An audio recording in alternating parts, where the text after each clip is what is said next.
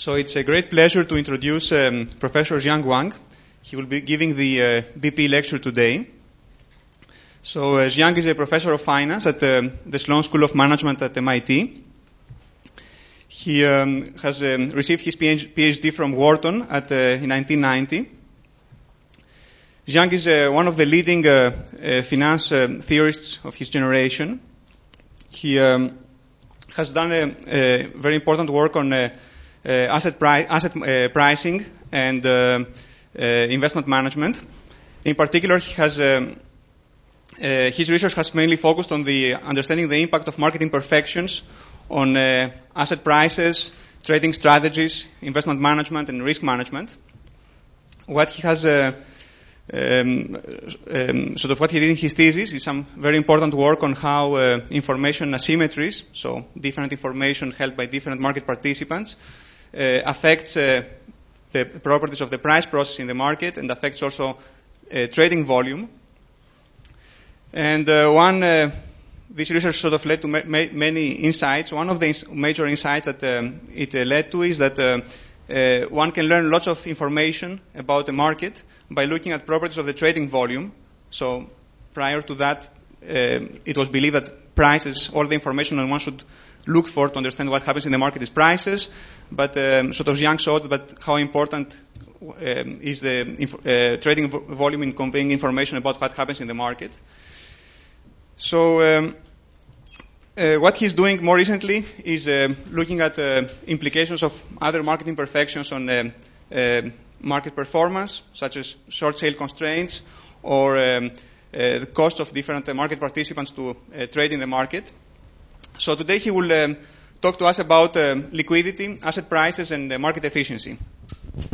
Ah, and just a few things, sorry. a few things about the procedure, uh, procedure. So the lecture will be for about 45 minutes. Then uh, there will be about 15 to 20 minutes of questions, so Q&A. And then there will be a reception that uh, will be on the sixth floor in this, of this building. All right, now I introduce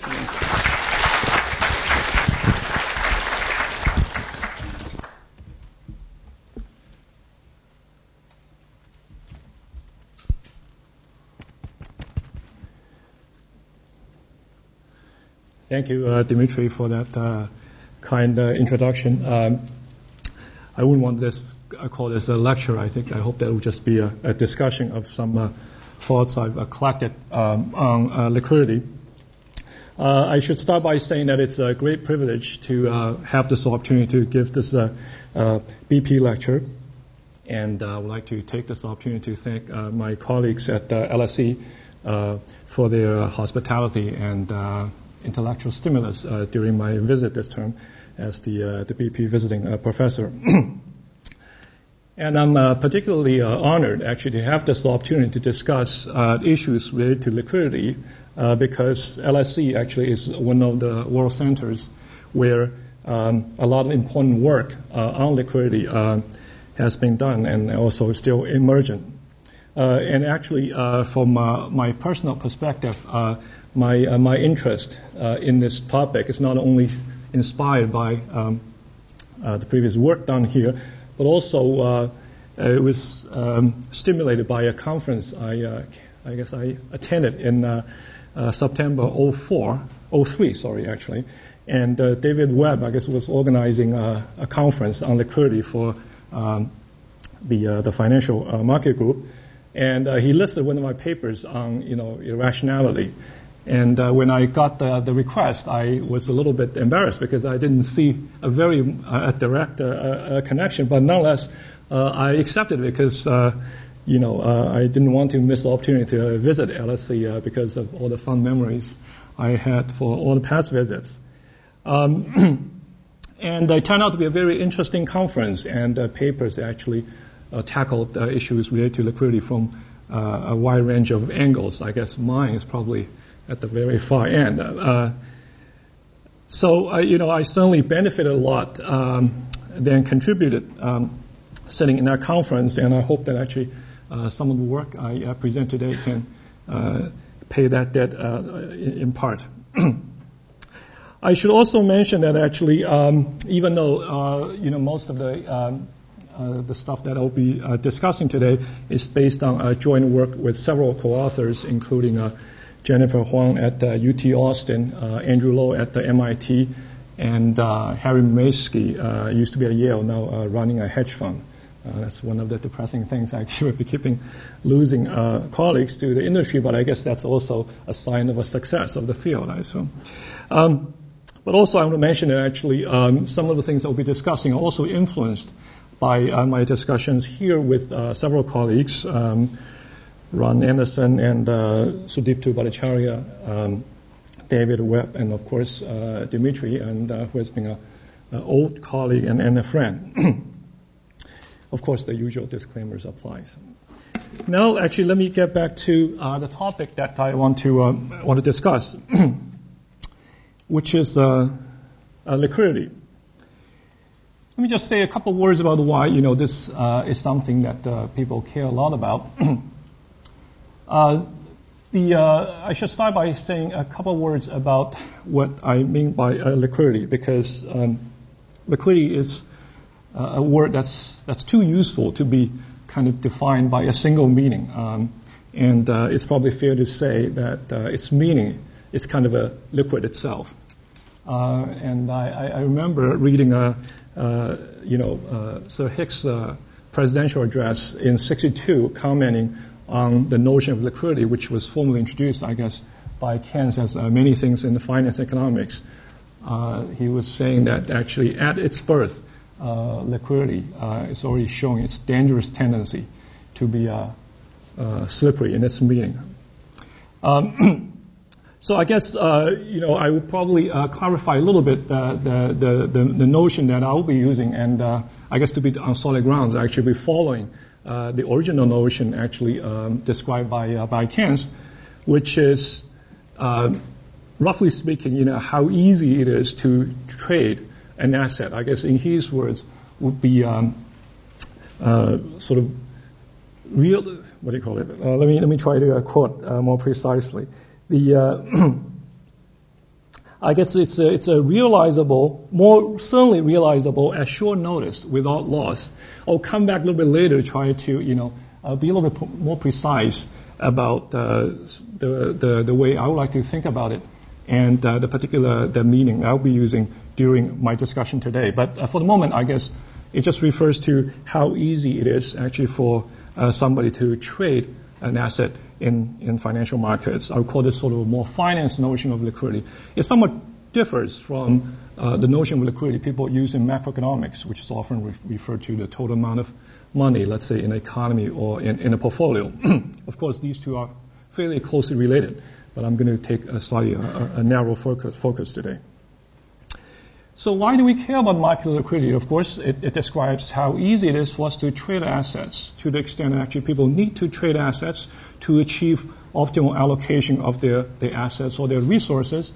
Um, liquidity is important because it would facilitates these transactions. And uh, with a more liquid market, uh, the assets would more, be more easily get to those who actually are willing to pay a high price or have a high demand for them. And uh, there are various ways to sort of try to quantify this also, although none of them is satisfactory. Uh, if you look at, let's say, you know, all the, uh, the exchanges, the old and the new, um, all different forms, um, ranging from, you know, centralized exchanges to OTC market to all the electronic forms of these markets. Of course, their main aim is actually try to facilitate these transactions, namely actually to uh, provide a liquid uh, market for these traded securities. Uh, on top of that, if you look at the financial sector, a big chunk of that is actually in the business of providing liquidity. And I would include in that, let's say, uh, dealers, um, you know, trading desks of investment banks, and certainly hedge funds. Uh, let me just use that one segment as an example. The total amount of assets under management uh, by hedge funds collectively is, you know, exceeding 1.2 trillion dollars. And uh, in many ways, actually, their activities can be viewed as providing liquidity, namely buying assets that are sort of cheap. And uh, of course, nothing is cheap. Uh, here, cheap means they're less liquid, and sometimes financed by actually selling short assets that are a little bit uh, more expensive or more liquid. So from that point of view, actually, they're really providing liquidity to the market.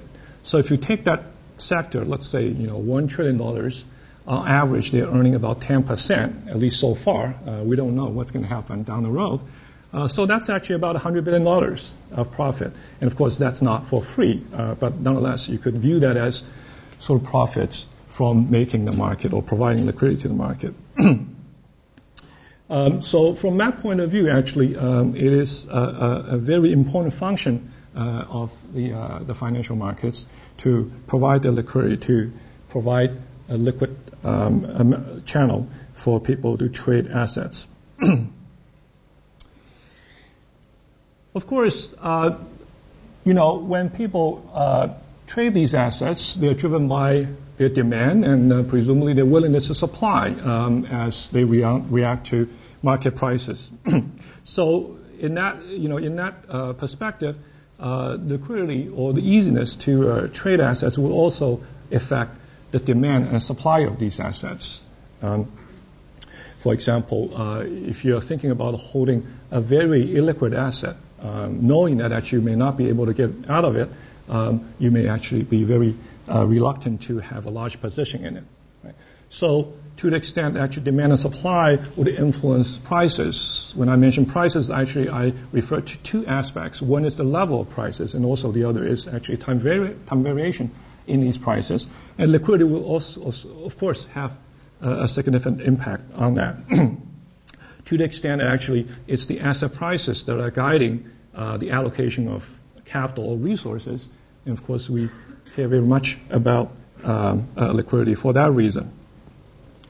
I guess the other perspective I would like to take on liquidity is also, um, you know, a view that's widely shared among policymakers, at least, and uh, by some market participants, participants as well, which is that liquidity actually is very important in affecting market stability. Okay. And uh, later on, we'll come back to talk a few examples. And um, you know, the uh, when we actually run into, let's say, market crisis, the ones I would be talking about would be the, you know, let's say the 87 stock market crash and the 98 LTCM crisis. Uh, it's believed to be that actually the liquidity or the lack of it actually during these crises have contributed to large dislocations in the market and also they've contributed to the slow recovery uh, of the market. So, for, so, so, you know, to that extent, actually, we would also want to care about how uh, liquidity um, affect the market stability and hopefully find ways to manage that. And uh, in particular, in light of policy uh, discussions, of course, we would have to uh, think about um, whether or not the market actually functions uh, on itself in an efficient way in terms of providing liquidity. If not, um, is there any uh, room for policy uh, interventions to the extent actually help to improve the efficiency of the market? so I guess these are sort of the some of the reasons actually that would make us think about liquidity. Um, both from a sort of more macro perspective and also from a, a functional perspective. We're thinking about actually trading and investing or managing uh, risk uh, in a marketplace. The I thought that actually before we get into um, some formal discussions, maybe we can actually look at some of the uh, the so-called liquidity events, um, which um, suggests to us actually liquidity might be contributing to large uh, market dislocations and also talk about some of the, uh, the government interventions uh, during these um, event periods. so, you know, I could have a long list of them. I thought I actually would focus on just a few more recent ones. So the, the first one to talk a little bit about is actually the 87 stock market crash. As we know, actually, on Black Monday, um, in October of uh, 87, the stock market dropped, you know, 20, 23% in one day, uh, which was just one point less than actually the market crash before the Great Depression. So that was actually, a, a, a, you know, quite a, significant drop. And, uh, you know, of course, people have various stories about this. Uh, it could be because of a correction due to some uh, over-optimism uh, and so on. But uh, nonetheless, uh, people have attributed to the magnitude of that um, in part to actually a lack of liquidity. For example, during uh, during the Monday, uh, there was a huge uh, selling pressure uh, from program trading as well as some uh, portfolio insurance strategies, and the daily volume actually exceeded three times the normal uh, volume. The total is about five billion dollars at that time. At, the, at that market level, actually, that was quite a substantial magnitude.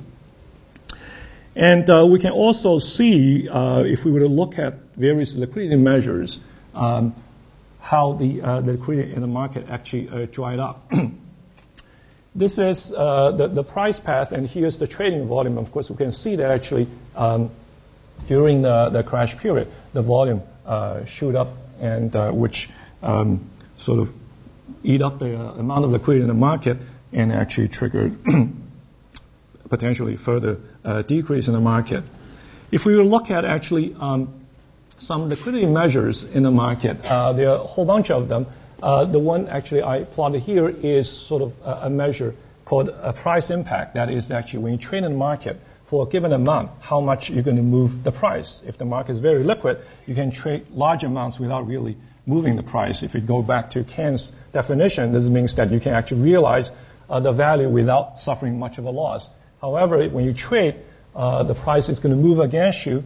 Uh, that indicates that actually there's um, less of a liquidity, and the more the price move, moves against you, that would imply the market is actually less liquid.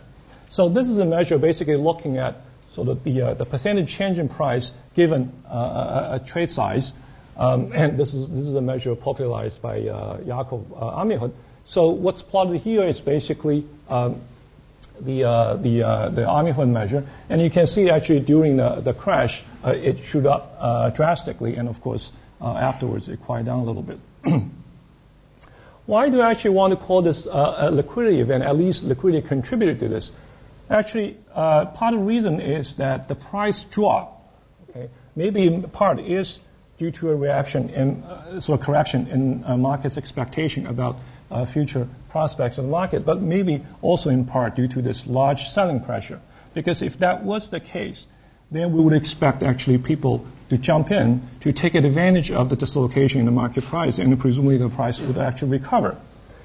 And uh, there's actually, um, you know, various uh, uh, indications of that. One particular actually sector I would like to look at, in addition to the amount of capital that actually flowed into the market after the crash from uh, other investors, uh, one particular type of investors actually firms themselves. So what's plotted here is actually the firms repurchase of their own shares.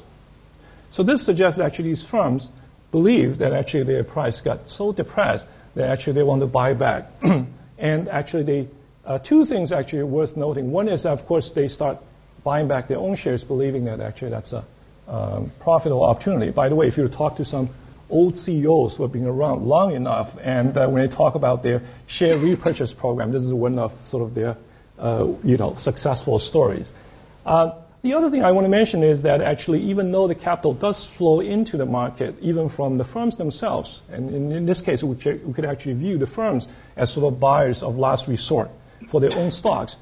The other thing we should notice is that actually the flow is very uh, slow. It's not that that that says that it's not that they start just buying right away, and actually it took them quite a while to uh, implement those repurchases. So that's something actually we'll come back to uh, in a little bit. And uh, of course, uh, the uh, other than uh, you know fundamental reasons, actually there is quite a bit of belief that actually this crash has caused some shortage in liquidity, which further exacerbates the the market dislocation. So the the the Federal Reserve Bank actually took immediate action, tried to mitigate the situation, in particular providing actual liquidity actually to the market. So one thing it did is actually try to carry large-scale over market, uh, open market operations. And actually, if you look at the uh, uh, the rate from uh, October to November, within a month, it actually dropped by one percentage point. And I can sort of imagine how much actually liquidity they have pumped into the market. Uh, they've also took some other uh, taken some other actions. For example, they have um, extended the amount of securities they can lend um, to financial institutions. Uh, they've also communicated, quote unquote, to various investment banks to remind them that they should try very hard to ensure the liquidity in the market. Right? So, um, um, if we look at this, actually, uh, we would, uh, uh, this would suggest that actually um, there is this uh, belief that actually liquidity contributed to these uh, market crises and also certain actions uh, were taken um, to, um, to manage that.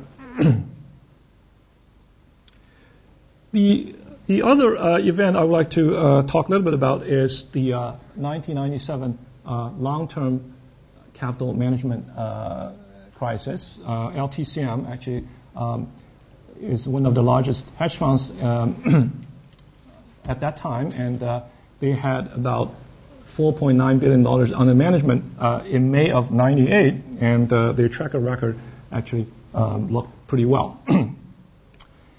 and uh, what happened is actually during the uh, May and June of 98, actually they ever suffered uh, some unanticipated losses. Of course, most losses are not anticipated, but this is in terms of magnitude. Uh, uh, it was a little bit larger than what they have uh, experienced, had experienced up to that point. Uh, I think it was roughly 8% in May and a little bit over 10% in June. And July was relatively a flat month for them. so then uh, came, uh, I think it was uh, the 17th of August, the uh, Russia announced that actually they would default on the government bonds, both denominated in uh, foreign currencies as well denominated in, in um, the local currency. And even though the size of the default actually um, wasn't big by any means, um, it actually triggered some uh, reactions in the market. In particular, for the LTCM, actually on the 21st, which is a, a, Friday, they suffered a total loss of over $500 million just in one day. And, uh, and the losses mainly actually uh, come from uh, a change in the swap spread. Okay, so one of their big trades is actually to short uh, Treasury securities 10 year behind, and at the same time, so when they, when they short, they have to pay the interest on that. At the same time, actually, they are long uh, the, uh, the fixed rate swaps, so receiving um, the, uh, the fixed payment, which is about, um, as you can see, on uh, regular times about 40 basis point. but uh, during this time, actually, the swap spread uh, drastically uh, increased, and this, of course, caused huge losses on the already fixed swap payments they're receiving. So um, as, as we can see that as the, the, the, the swap spreads um, increased, they have suffered losses on these trades. And uh, of course, they have to unwind some of their positions because actually um, more collaterals were called on their positions. And uh, during the process, actually, market moved uh, against them. and uh, this also is another measure of uh, liquidity in the market, which is the spread between the on the run Treasury security and off the run. So these are two securities issued by U.S. Treasury with very similar cash flows, and yet uh, the on the run are the ones that are recently issued, so they're the most liquid, and the off the run are the less liquid ones. And typically you see a spread, you know, a couple of basis points, uh, but during this period it actually really shoot up. So for people who do convergence trades, which which involves actually selling the more expensive on the run securities and buy the uh, the off the run, uh, all of a sudden the prices actually moved against them. and this you can imagine that there may be just a, a, a demise of one hedge fund, but actually um, it, um, you know, it triggered a lot of um, crisis in other parts of the uh, the, the, market, uh, not in just the in the, uh, the swap market, but also in the treasuries market. If you look at actually the spread between uh, bid-ask spread for treasury securities, you can see that actually shoot up um, uh, quite a bit. So this means that actually it becomes very hard to uh, buy and sell securities. You have to pay a huge spread during that period. And uh, this, of course, is further exacerbated by uh, the flows uh, in the market. Uh, this, the, the, uh, the, the, blue charts um, show the capital, net capital flow into funds who are following strategies similar to LTCM. So you can see, I apologize that the time scale is a little bit uh, misaligned. So here is basically around 98. And the reason is that I actually want to show a little bit of a longer history. So during these crises, actually, investors start pulling money out of these funds, and of course, that forced them to further liquidate their positions, and of course, uh, that make the prices move further against them. And this is at a time when these hedge funds, who started as liquidity providers by taking advantage of these spreads, all of a sudden become liquidity demanders. They actually want the liquidity, and it's exactly at that time that investors are running away from them. So actually, uh, they uh, become even short, you know, shorter-handed actually in terms of the capital uh, accessible to them. and this is not just you know, uh, the uh, the market on the uh, the fixed income side. If you look at actually other markets, you know, I only have uh, the stock market here, but you know, if you look at across the board, you would see similar things. That it started affecting other uh, markets. For example, the stock market start to, to tank. Um, and again, this is looking at the sort of the, price, the liquidity or the, the price impact of a trade in the equities market also shoot up. That means that actually even in the equities market becomes very difficult to actually trade these uh, to uh, to trade. and uh, so this, of course, caused quite a bit of concern um, uh, in the market uh, as well as among policy uh, makers. And the worry is actually further deterioration of the market across board actually would cause you know further dry up in liquidity. Actually, that might bring down many other institutions. Uh, although this time it's kind of interesting that actually the New York Fed actually took a, a different tactic instead of actually injecting liquidity, uh, which would be hard for them to do, even though they have the mandate to actually directly lend to any financial institution they want, but they haven't done it uh, uh yet. Uh, they can certainly lend money to depository uh, institutions, but you know LTCM is not one of those. So what they did actually is facilitated discussion among some large investment banks, and many of them are actually LTCM's counterparties.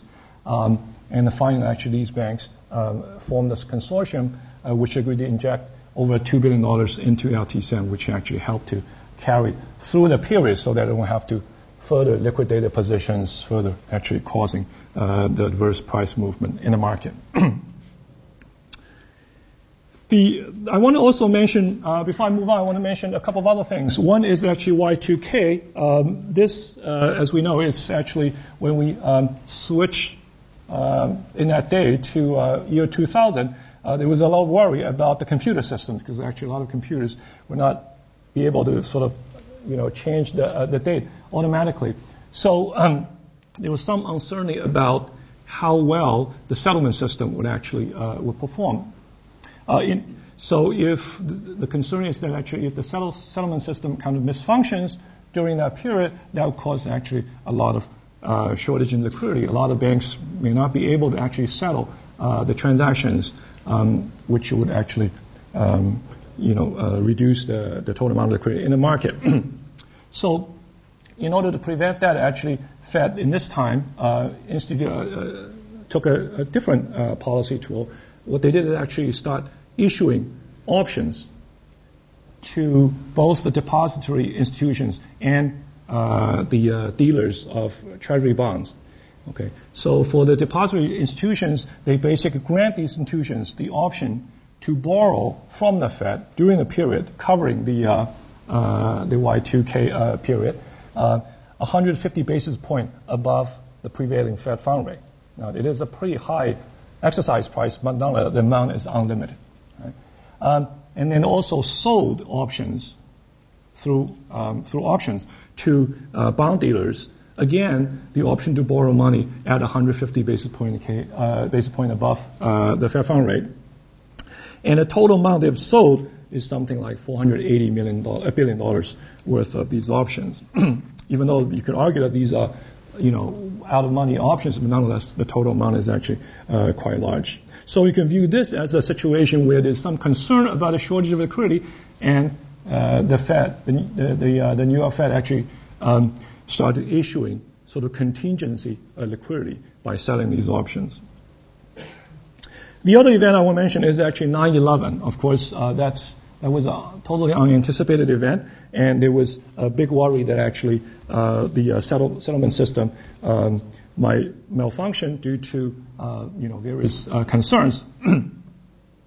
and uh, during that period, Fed also stepped in actually um, lend money um, with uh, quite significant magnitudes. On the 12th of September, uh, they actually, uh, through the open market operation, um, they actually injected $38 billion of liquidity into the market, and it peaked at on the on the 14th with a total amount of 81 billion dollars. On top of that, actually, they removed any penalties on any overdraft on the borrowing. Um,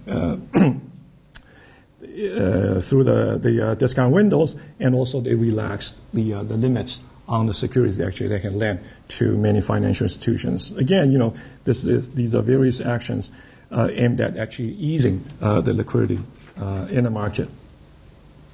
So I guess you know uh, we could certainly talk more about these uh, events, but I think that the uh, in general, I guess the picture we get from this is that actually liquidity is viewed as an important factor uh, in affecting uh, the, uh, the stability of the market, and actually certainly policies have been contemplated and sometimes implemented to actually ease the liquidity in the market during these crisis periods. Now, if we would actually look at you know the uh, these uh, events that I mentioned, and then try to gather some information actually about uh, liquidity. here's sort of a, a broad picture, at least you know part of it. One is actually when we look at across different markets, liquidity varies drastically uh, across different markets. Um, of course, I, we don't yet have a, a satisfactory measure of liquidity. Um, we could use various measures. Um, the price impact measure I, I uh, mentioned earlier was one. A trading volume is, is another. Uh, so if you look at actually across different markets, the volume actually varies drastically. If you look at the FX market, the daily volume is something like 1.9 trillion dollars. So if you look at the government bond market, the daily volume is something like 500 billion dollars. Uh, stock market, even though we pay a lot of attention to it, uh, the volume is quite a bit smaller. Uh, for NYSE, it's in a range of uh, 75 billion dollars a day. And then if you look go to let's let's say look at the corporate bond market, um, it's actually quite a bit smaller. It's something like, for the U.S. corporate bond market, something like $14 billion. Right? Of course, you could say these are just total dollar amount. You might want to normalize them by some kind of a, you know, amount, total amount uh, outstanding. Uh, but other than FX, which I'm not quite sure what denominator to use, if you look at equity markets, bond markets, and so on, uh, you know, they are not, they're sort of comparable in terms of orders of magnitude. So that tells us that actually um, if we look at the levels of liquidity, actually, uh, that's quite different across different markets. That's something to keep in mind. Uh, number two, the liquidity actually varies over time, and as we've already seen, in particular during times of crisis, it actually changed drastically. and uh, you know, it is uh, sort of uh, a lot of people do think um, that the uh, liquidity actually is an important factor um, in uh, affecting market stability, in particular, exacerbates um, the, uh, the market dislocations during times of crisis. There are a few other things actually I to mention because this actually would help um, my discussion uh, later on. Uh, certainly, you know, at, at the micro level, we could look at the liquidity of a particular stock, a particular bond, and there's a lot um, to, to be done there. Uh, but if you look at sort of the uh, at the more aggregate level, at the at the liquidity of let's say uh, overall markets for different asset classes, those kind of uh, liquidity events, um, in particular, sort of large fluctuations in liquidity, um, don't really happen that often. Um, they happen infrequently, but nonetheless, when they occur, actually, the magnitude-wise seems to be big. Okay, thank you. Also, the other thing that's quite interesting is one-sided. That is that typically when these events occur, uh, we see large selling pressure. We see much less on the flip side. In other words, we don't necessarily see all of a sudden there's this huge rush of buying pressure driving up the prices. Now, it's not that we don't see that. It's just that it seems like the speed of these two things are somewhat different. When it drops, it drops very quickly. While when it goes up, maybe it takes a longer time. The other thing I want to emphasize a, a lot is actually uh, the, these liquidity events seems to be endogenous, namely it's actually an outcome of market activities uh, themselves. It's not due to some exogenous uh, macro news. and that's something actually uh, important to keep in mind. And they uh, tend to have this systemic uh, nature, that is, that actually when it occurs in one market, it might be affecting other markets at the same time. The other thing I also mentioned that, you know, they tend to be transitory. In other words, if you look at the, impact of liquidity on prices, um, you know, let's say during 87 stock market crash or 98 LTCM uh, crisis, you know, you, you see the, price drops and eventually kind of um, comes comes back. now, some some might argue that this is some somewhat you know subjective, and how do you know that eventually it's going to come back? All these large liquidity events we don't have that many data points. All right, it's sort of as if you listen to a, a forecast of the market. If they say the market's going to crash, crash, crash, if he or she says, you know, long enough, eventually it's going to crash. All right, so uh, you might say that, that that may be the same thing that we're saying here. Although I would like to argue that actually, um, if we look at uh, the data, in particular across different markets, we do have more data in supporting of that. So that I think that is an important uh, characteristic of the impact of liquidity on on prices on the market. I would run quickly through some questions actually um, um, that will come to mind when we uh, think about liquidity. Uh, the first thing, of course, is exactly what uh, is liquidity. And uh, I'll, I'll, come back to uh, a slightly more um, concrete definition of this. And then the other thing is whatever the liquidity uh, that you talk about, what determines uh, the demand and supply of it? For example, in 87 or 98, what triggered all these selling pressure? Uh, what's driving that? and of course, um, given uh, the need uh, for liquidity, and we would have the supply, and presumably the supply uh, of liquidity would be determined by the cost of supplying liquidity, but exactly how? That's something actually um, we should would like to think about. And uh, I mentioned that actually in different markets, actually uh, the, the liquidity level is quite different, and this must have something to do with the market structure. All these markets actually are organized differently. Foreign exchange markets are organized different from the stock markets, and which is somewhat different from the bond markets. So the question is, why are these markets ordered, organized in such a way, and how does that actually relate to the level of liquidity in these markets? the other thing uh, that's quite important, actually. Um, both for practitioners and also um, uh, for, for academics, is that how does actually liquidity affect uh, asset prices, both in terms of levels. In other words, if you're comparing two assets like on the run, off run treasury bond, you know, what determines that spread? Uh, but the other thing is also dynamics. Actually, how does liquidity affect um, the, uh, the, dynamics of, of asset prices? Um, and uh, regarding the policy, of course, we do care about how does liquidity affect uh, the efficiency of the market uh, to the extent actually the market may not, may, you know, fail to function efficiently. Um, what will be the uh, the policy roles? So let me actually describe uh, briefly the, the the notion of liquidity. Actually, I'll be using, and I'll start with actually this uh, definition of of, of Keynes. which is more simply realizable. I was pointed out that actually I guess I should use the British spelling here, uh, use S instead of Z, uh, as short notice without loss. Uh, I think actually the key here is without loss, meaning that actually if you want to sell something that's illiquid, you can always sell it. It's not that you cannot, you know, as long as you're willing to cut the price. Right? So I think that uh, you know, how much price do you have to cut actually uh, would be the uh, the key to uh, to liquidity. when we think about liquidity, actually, I would like to start with two, you know, basic uh, elements uh, that are important to uh, to liquidity, and then actually build up on that. One is actually the liquidity certainly um, is going to depend heavily on people's need to trade. If you don't have a lot of need to trade, you know, there's not much of a liquidity to, to talk about. But that by itself is not, uh, sufficient. What's also important is the cost to trade. In other words, if people can be in the market at all times, uh, trade at no cost, then there's no issue about liquidity. Such a market, I would call it very liquid. It happens to be that's the notion of the market actually that was described in textbook, which is sort of like a town hall notion of market. Every buyers and sellers are collected together. They submit a demand and supply, and then you find a price.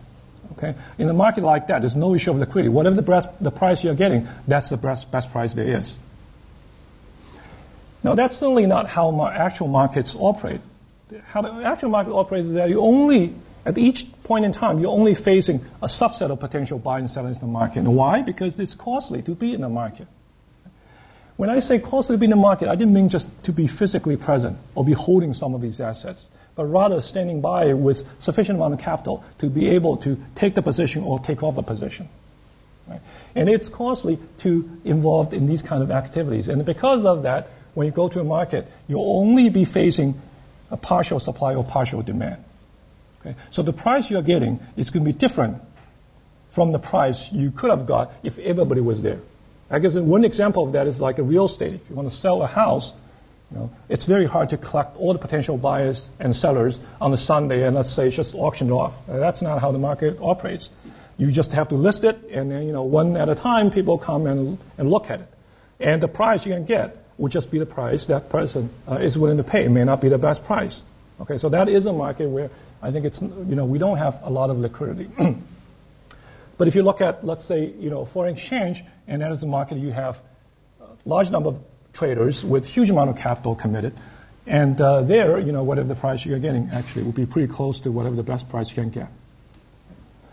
So the notion actually I'll be using to to measure liquidity is really the difference between these two prices, namely the price you can actually get in the market when, the mar- when trading is costly, when you're only facing a subset of buyers and sellers, and compare that price to the price when everybody actually would be around. so, uh, you know, this will be sort of the, uh, the notion of liquidity I'll be using, and as you can see that actually this will be very much determined by the cost actually for people to trade uh, in the market. So if we were to sort of use uh, this notion of liquidity, um, and then we can think about things that actually that would uh, influence this, and the cost actually uh, I already mentioned, and it's not just a simple cost of trading like ticket cost or bid-ask spread. Of course, all these are part of it, but rather, you know, to be in the market at all times, to have enough capital to take positions or take off positions. So anything that hinders um, the, uh, the, the, trading activities because of, let's say, um, the actual cost of actually being in the market or actually the cost of collecting capital. I would all refer to that as actually cost of, of trading. risk certainly matters, and uh, you know, um, if there's no risk, actually you can just wait long enough to get the price you want. Um, there are other things that are also important. I just want to mention them, although uh, I won't be uh, really um, including them in the uh, in analysis. The risk appetite matters actually. If uh, the marginal trader has a very high risk tolerance, uh, then he will be willing to provide a lot of liquidity. Now, the, uh, I want to mention that uh, the, the risk appetite here is not necessarily referring to how aggressive somebody will play a poker game, you know, over weekends, but rather the incentive structure a trader faces. And uh, that actually is very much determined by the incentive structure that each trader faces or institutional fa- or institution faces. information asymmetry is certainly important. Uh, as we all know that uh, you know when you have a lot of information asymmetry between traders, the market tend to become less liquid. A good example of that would be used car market. You know, you just have a very hard time to figure out uh, uh the uh, the quality of a used car, and therefore you don't see much of a liquidity in that market. There could be other frictions of uh, constraints like borrowing constraints, uh, margin requirements, uh, short sale constraints, and so on. they can certainly affect the amount of capital available in the market at a given point in time, and therefore the liquidity. The other thing I really want to emphasize actually would be what I uh, would, would, refer to as institutional rigidities. Uh, for example, a lot of institutions at a given instant, they may not be able to jump in another market. Uh, they may be passive player in the market. Uh, so for that, actually, uh, we would infer that there's actually uh, cost for these market players to to participate in the market. Certainly, uh, as I mentioned earlier, incentive structures faced by the institutional institutions themselves, as well as people within the institution, uh, that actually matters quite a bit as well. Now, having said all these costs, um, I want to emphasize that this is not just an academic point, saying, well, there are these costs. What really matters is the actual magnitude of these costs. Actually, recently, uh, there's been quite a bit of study on sort of indirect costs of these of, of this kind. Um, of course, the direct measure of these costs is actually uh, hard to come by. So here I want to mention actually one study by um, Coval and Stafford, in which they look at the following. They actually look at mutual funds who are forced to sell their holdings because the, uh, the because investors are withdrawing capital from them. Okay? So you could argue that these are sells purely triggered by, by liquidity. There's no information. In other words, you know, the investors don't necessarily know that uh, uh, uh, their holdings are not going to do well going forward. Had they known that, they probably wouldn't invest in mutual fund, right? And uh, typically, these are funds that have underperformed persistently. Now, I have to be a little bit careful about underperform persistently because if you got a manager who can underperform the market consistently, that person is very valuable. Right? Just have to keep him and watch out what he does and just, just do the opposite, you know, and 10 times. Uh, so for whatever reason, you know, I wouldn't want to say they're, they're persistent underperform, but, you know, they have had some bad years. And then investors start running away from them. They have to uh, sell uh, their shares. So what you can see is that when they sell the shares, the price, this is the quarter during which uh, they sell their shares, the price really get depressed. What's surprising is that actually it took a long time for these shares to recover. And that is what's very surprising because there's no information in these.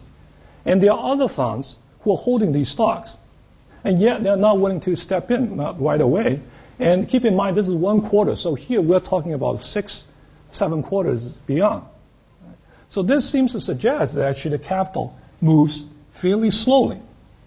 Actually, Ron uh, mentioned the uh, notion of this sort of weight of money. Seems like they, they don't move right away. You would expect that when these people sell, the price gets depressed. Nothing to do with fundamentals, and other people would just be willing to just jump in and snatch it. But that doesn't happen. It doesn't happen right away. It takes some time, right? So this would suggest that actually uh, it seems to be costly actually for people to jump into the market at an instant, even if some of these investors actually are pretty well informed already in the market. Okay, just um, the, the, the, capital seems to move uh, slowly. I think I probably have two minutes, so I need to finish all my story uh, in two minutes. So I'll try to do that. Um, so let me actually describe to you just um, in a few words the kind of uh, framework that actually we'll be using to analyze both the demand of liquidity and also the supply of liquidity. So the only thing I, I, actually would assume is that it's costly to be in the market. There are two kinds of costs you can pay. One is that you can pay a flow cost to be a dealer. This is when you, before you know your trading needs, you're going to pay some cost. So you're a market maker, like setting up a hedge fund, or you know become a dealer in the market. Or you can act like a regular trader. You stay out of the market. Whenever you get hit by some shocks, you jump in, and then you trade you have to pay some high cost to jump in right away. And presumably it's not necessarily something that you have to follow closely. The minute you actually are willing to make this assumption, namely it's costly to be in the market, either ex ante or ex post, then immediately we're going to have two uh, implications. First is that actually there will be endogenous need for liquidity, namely even when people have offsetting shocks, that's what's driving trading. The shocks actually add up to zero. That they ideally they would like to enter into the market all at the same time and just trade it with each other without necessarily moving the price. When you turn down this cost, they are not going to be coming to the market at the same time, even though they are perfectly offsetting trading needs. Okay? And uh, this is a fairly uh, general result. I'm just going to show you this one graph. Suppose that this is the, the utility of holding a position, and this is the optimal. At the optimal, of course, your, your utility is flat. That's, that's the peak. Okay? If there's no cost, whenever you're a little bit away from this, you're going to be trading. So you're going to trade right away. So that's why if you have two traders, one got a po- negative hit, one got a positive hit, they will both trade right away, and the price won't move. In, in other words, they're always be in the market. However, if there's a cost, they're going to only trade infrequently. They're only going to be trade when they are farther away from their optimal. They're not, they're not, not going to always trade um, constantly. because of that, in general, your you know utility function of holding a position is asymmetric. So the, the buyer and the seller would not have the same gain. So at some cost, one would jump in before the other. Okay? So just by introducing cost itself, the trades are not going to be synchronized, even though the trading needs are perfectly matched. Okay? So they're not going to come in the market at the same time. And also you can show if the total exposure of the risk is positive, it's always the seller who jumps to the market first. Okay? So this basically immediately gives us this endogenous need for liquidity, namely the order imbalance, which first is always on the selling side. Second, it doesn't happen that often. Why doesn't it happen that often? Because there's a cost to be in the market. So when the shocks are small, people are not going to come in. Only when the shock is large enough, they can overcome the cost and jump into the market. When that happens, it's unbalanced and it's also big. And also it's on the selling side, so it's going to depress the prices. So that's the demand of uh, liquidity. And then we can also look at the supply of liquidity. Uh, of course, this non-synchronization, in trades would create incentive for people to pay the ex ante cost to be in the market. Whenever there's order imbalance, they're going to bridge that. They buy low, sell high. You know, when the, when a new buyer comes in, and they make profit on that. So that determines the supply of liquidity. So I have zero limit. So let me actually uh, zero zero minute. So let me actually uh, skip my discussion on uh, the, the liquidity. A couple of minutes, but Huh? maybe a couple of minutes, but Couple of minutes. Okay. don't keep everything. Yeah, no, I have to. so, um, in terms of impact on, on, the, on the market, uh, we can show actually with reasonable trading needs calibrated to the volume in the market, actually very small cost could actually induce a pretty large uh, price discount, some you know 30, 40 percent. So this suggests that actually liquidity it matters actually in terms of affecting prices. And here's a graph showing the dynamics of prices, and this is sort of what I was describing before. I'm taking out the fundamental piece of the price, just looking at the impact of liquidity, and this is the distribution of the impact of liquidity on prices. And you can see that's always negative, and actually peaks, you know, at some finite uh, magnitude. And this is due to the fact that the liquidity need or the order imbalance occurs infrequently, but when it happens, it's always negative and also large in magnitude. Um, whoops. The, what I want to actually come back to talk, talk about is actually uh, policy implications. It turns out that when you actually go through analysis, you will easily, uh, right away, you'll find that actually trading and market making actually uh, creates externalities. For you to be in the market to trade, it creates positive externalities. Why? You're actually you're going to provide the benefit to your counterparties. If you choose to become a market maker, you also create externalities because you're going to be there taking at the other side when uh, there's a need for liquidity. and because of these externalities, uh, the market actually fails to provide efficient level of liquidity. Okay? And this uh, creates room for, for policy. so, uh, you know, we can actually examine uh, various um, sorts of policy implications. For example, we can look at spot injection of liquidity, namely when the liquidity need is high, we're just going to put in, inject, inject liquidity. For example, by lowering, uh, you know, uh, borrowing costs. We can actually show that this is not always welfare improving. Actually, there are cases where this could be make things could make things worse. Why? Because if the central banks are always providing liquidity on the spot, that's going to reduce the incentives for people to put aside capital to make the market.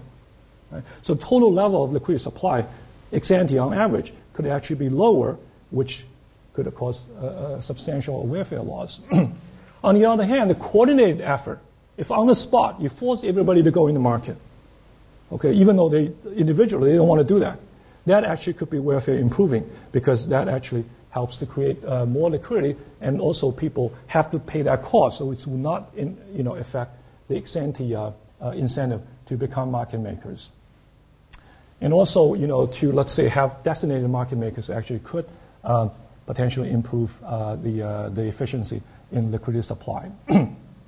so, due to time constraint, let me actually uh, stop here. Uh, in terms of policy implications, of course, the big challenge is that how do we calibrate these things? How do we quantify these things? All I've argued here is that you know all these are possibilities. Certain, under certain scenarios, it would be optimal to implement these strategies. Under other scenarios, it actually would be suboptimal. But you know, when you look at a particular market condition, how do we figure out where we are? And that certainly uh, is something that uh, you know uh, I don't have an answer for. Okay. Let me just wrap up. I guess what I was hoping to to bring about is that you know the the importance of liquidity in terms of its impact both on um, the, the, the, level of asset prices and also on the stability of the market and the, the, the efficiency of the market. And uh, by looking at both the, uh, the demand and supply of liquidity in a sort of unified framework, it will allow us to actually to look at various driving forces and hope, hopefully would also allow us to identify certain efficiencies in the market and hopefully that actually could provide some basis for uh, policy discussions as well. Let me uh, stop here. Sorry. Okay, thank you very much.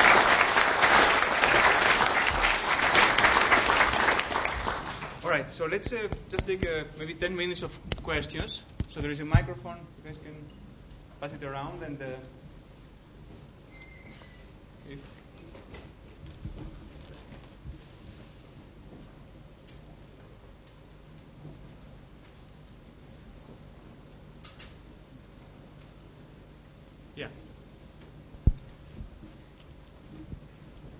Uh, Professor, could I ask you if you've looked at two specific areas in terms of liquidity?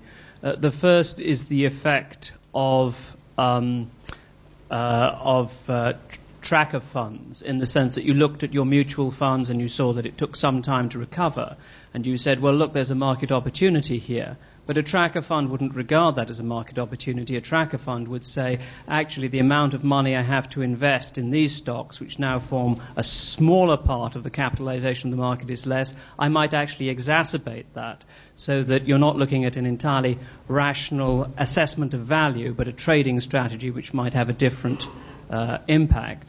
And secondly, I wonder what work you've done on the experience in Japan where you have, you talked about the speed with which markets fall. Well, of course, the Japanese market fell rather more slowly and was va- rather less transitory in its fall, in the sense that even today we're looking at a, a level for the Japanese market of about 40% of the high point of the Nikkei in 1990. So over 17 years, that's, I don't know how long term you think, but that's not very transitory as far as I'm concerned. But also, the implications of apparent liquidity. Because just like in 1929, and not very similar to 1987, you had a situation in the Japanese market where a lot of the liquidity was provided by gearing and borrowing. And in fact, you had external liquidity provided by the property market in Japan, which provided additional liquidity for the share market, which then provided additional liquidity for the property market. So that in fact, the actual amount of liquidity, as opposed to uh, shall I say, geared liquidity was very much less. Have you looked at those as impacts on, on the liquidity issues? Thank you. Uh, the, uh, the first question, I think that you're absolutely right, actually. Um, when you look at these quote unquote opportunities, uh, they may or may not be opportunities depending on, you know, which, uh, what kind of investor actually you're looking at.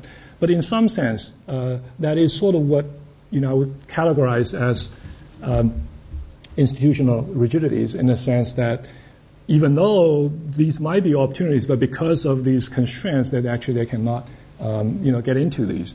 Uh, if we were to sort of relax them, these constraints, you know, given that nowadays if you make so, quote unquote the alpha portable, uh, they might be able to do that. Okay, but you know, with the constraints, uh, they may may not be too. So in that sense, actually, it is sort of part of the the constraint I would like to include here.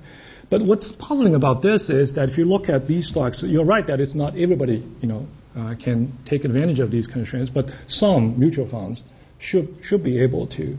Now that's not totally clear. You could say that I've already got, you know, let's say five percent in this stock, even though it's opportunity, I don't want to do that anymore. And maybe that's why that's we see more, you know, hedge funds moving in that in that domain. Um, so it's also in that sense that I was suggesting that actually hedge funds are very much so in the business of providing liquidity. But your point is well taken that uh, um, you know it's not necessarily an opportunity to you know um, to to certain let's say uh, kind of investors. uh, coming back to your your second question, I think that I, I didn't mean to su- suggest that the liquidity is driving everything. uh, I think that uh, you know you I, the, the distinction, distinction I was hoping to draw is that.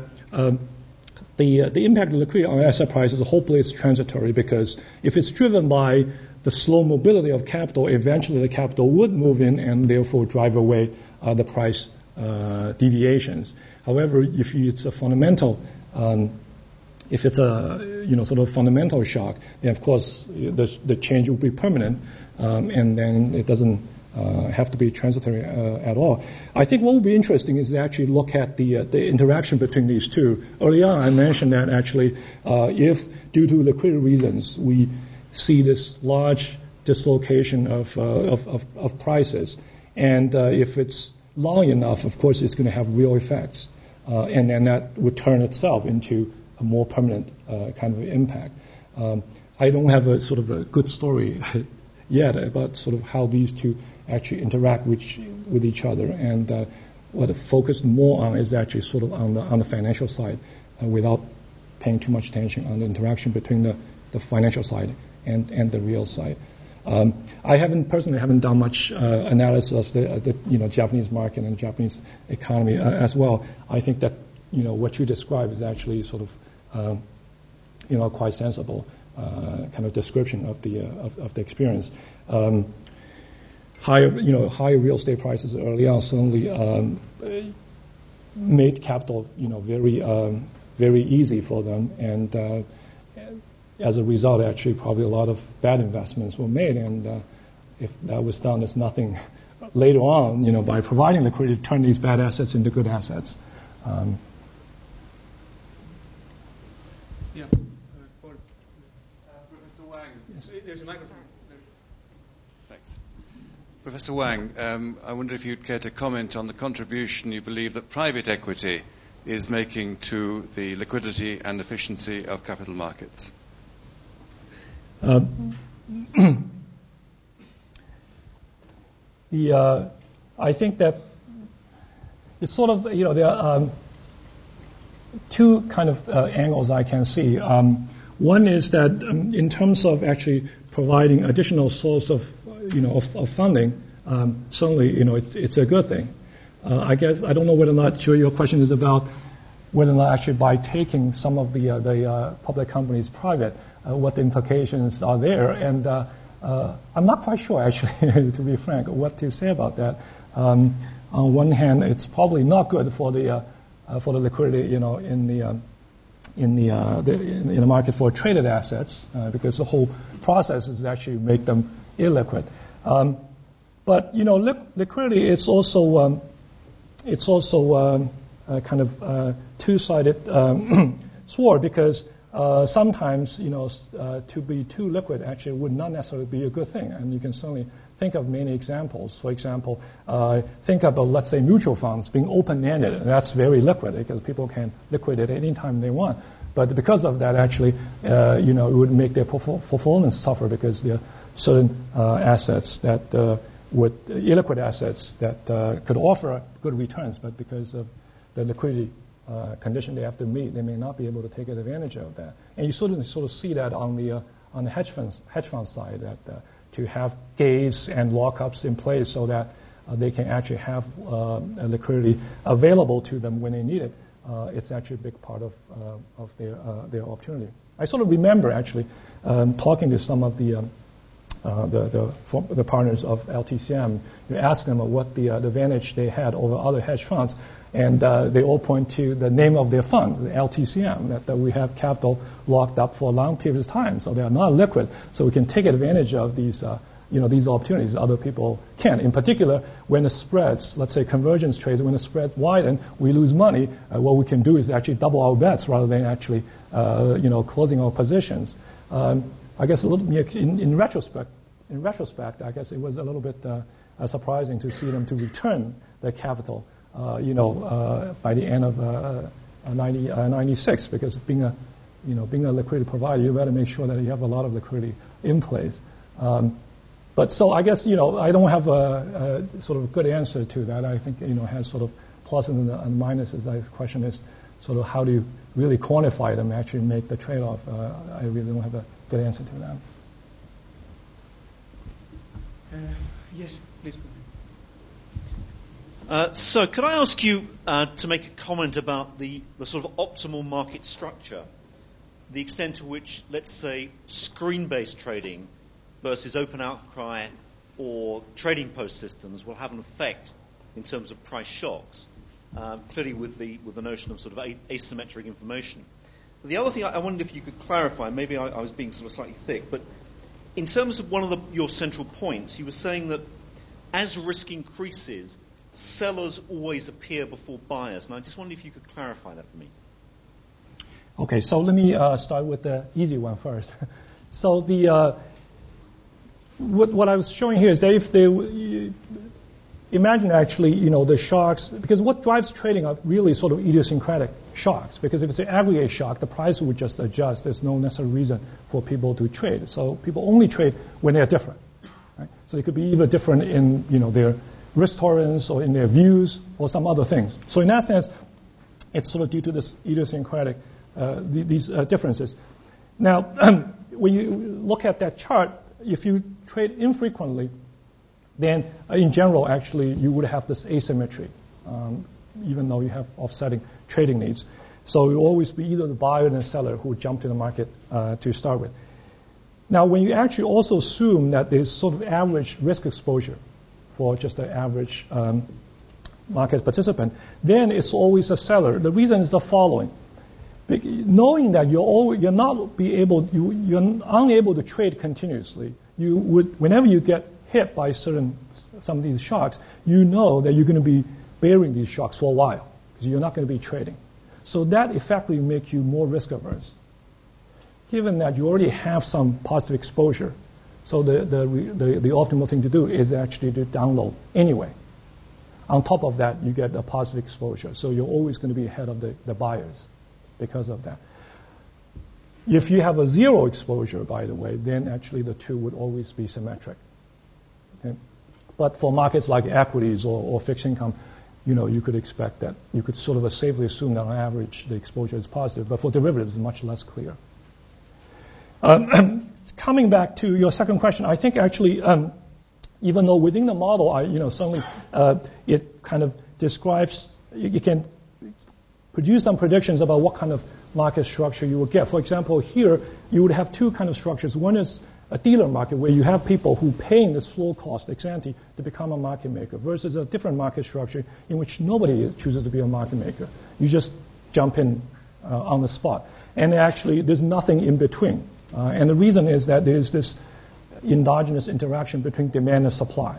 If there's not enough dealers, people are not going to be in the market that often. In other words, even when they have trading need, they don't jump into the market right away because they, they know that you know there will be nobody there or not enough people there. So because of that, actually, this they would come to the market less often. There would be less opportunity for the market makers. So you know fewer people would choose to be market makers. So this process could feed on itself, eventually end up with a situation more like a real estate market that, you know, you don't have dealers in there. You just, whoever wants to buy and sell, just jump into the market and look for each other. Now, I think that how, how, how do we bring that to the actual market structure? I think that's quite a, there's quite a bit of a gap. I, I still view it as a, a really uh, one of the challenging questions about, about liquidity. That is that we see this wide range of, you know, ways that the markets are organized. Um, you know, for fixed income kind of securities, mostly, although Europe is somewhat different, at least in the U.S., it's mostly OTC or dealer market rather than centralized. Um, while for equities, I guess central, centralized markets seem to be, uh, you know, kind of winning, I guess, if you were to use that word. Um, so I assume that exactly as you said, the cost probably would be part of the factor, and also information asymmetry would be part of the factor. The other, I assume, is actually also the amount of uh, capital that you have to have stand ready, um, which you know might be uh, easy to arrange for more liquid uh, assets with less information asymmetry, while for you know assets with uh, less liquidity and more information asymmetry, it may, may, may be harder to set up a huge amount of capital actually to uh, serve as, uh, as, as market makers. Um, but beyond that, I you know I, I don't think there's actually a good explanation as to exactly why uh, these uh, markets are organized in those way, whether or not it was just a historic coincidence or it actually was something deeper than that. I, I, um, it, it is actually a challenging question. Okay, so let's uh, maybe, given that we're a bit late, let's um, uh, go to the reception and then continue sort of the questions uh, there. So thank you very much. Oh. Thank you.